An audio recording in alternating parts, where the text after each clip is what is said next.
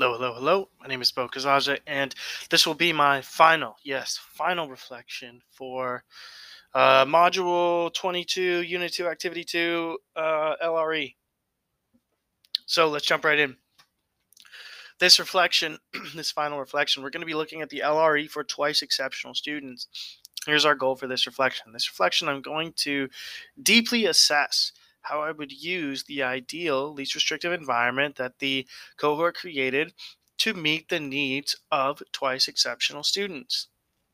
So, let's take a moment and define exactly what twice exceptional students are to start.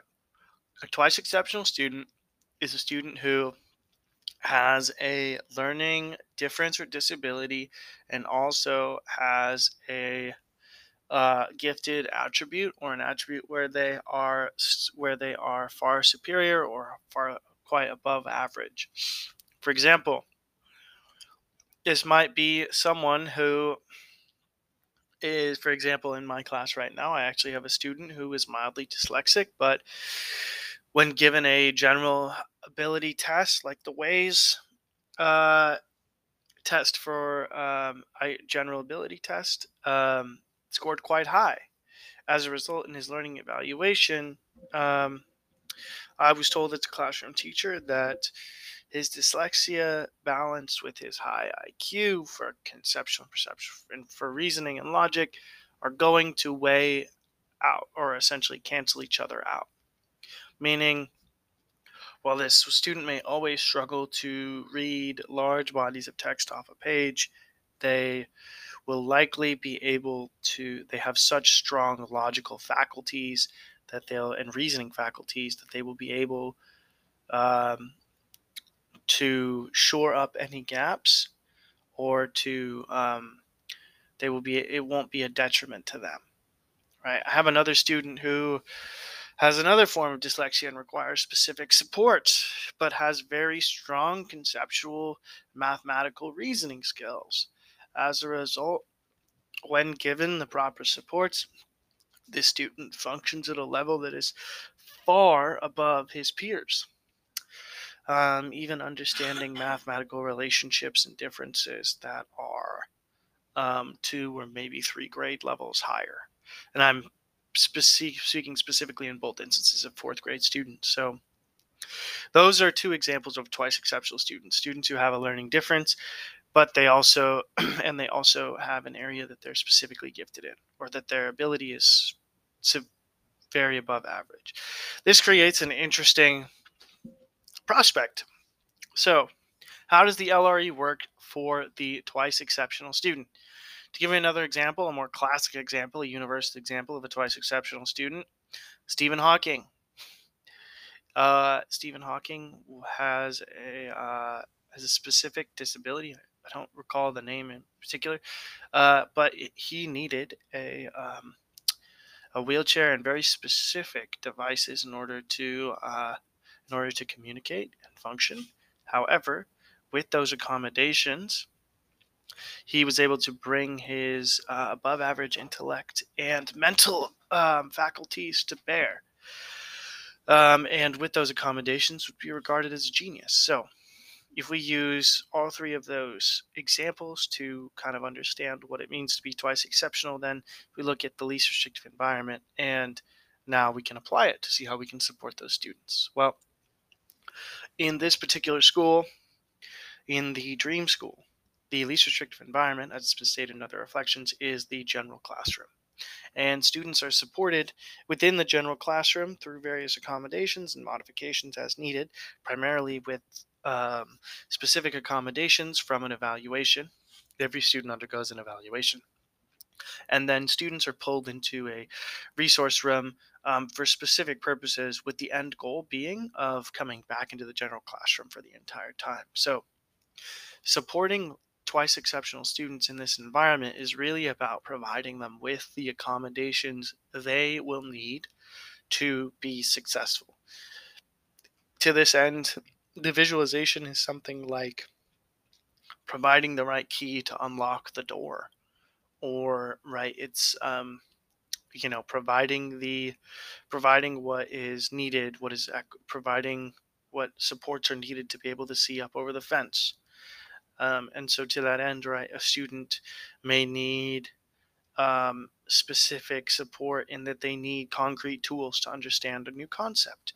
They may need a fidget toy or a specific tool in that way. They may need preferential seating.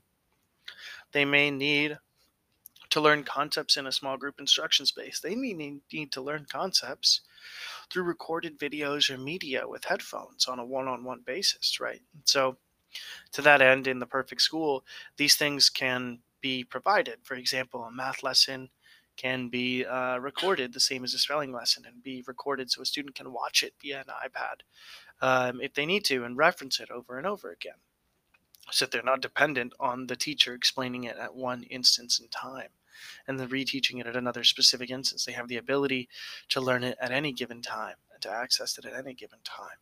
So, to that end, right, uh, serving twice exceptional students is really about bringing the classroom to them and providing them with the scaffolds they need. So this can look like flexible seating. This can look like um, bringing in outside resources.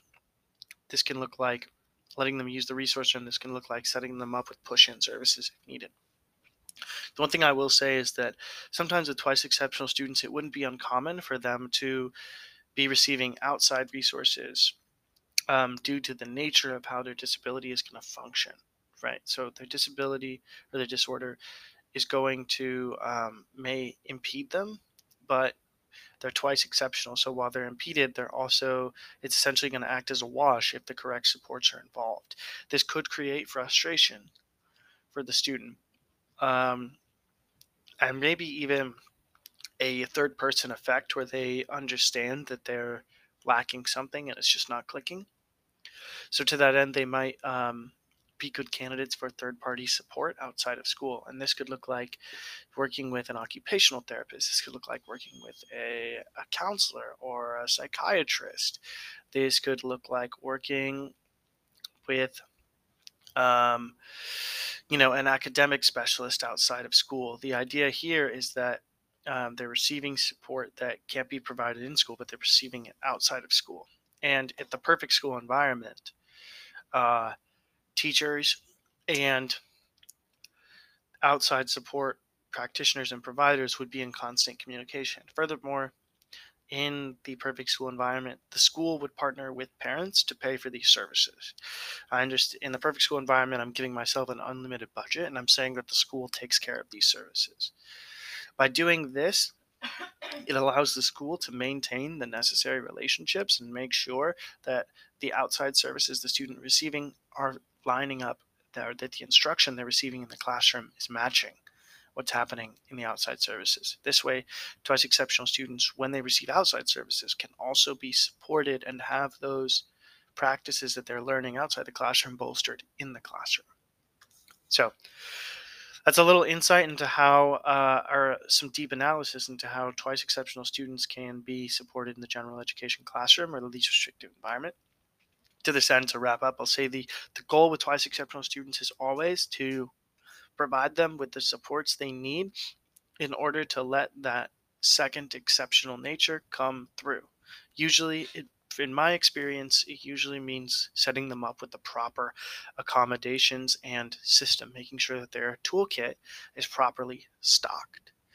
To that end, given their nature, outside services might be a great option to look at in this instance, and the best formula to go with there is one of constant communication and partnership. Thanks so much for listening. If there are any questions or comments, please let me know. Thanks. Bye bye.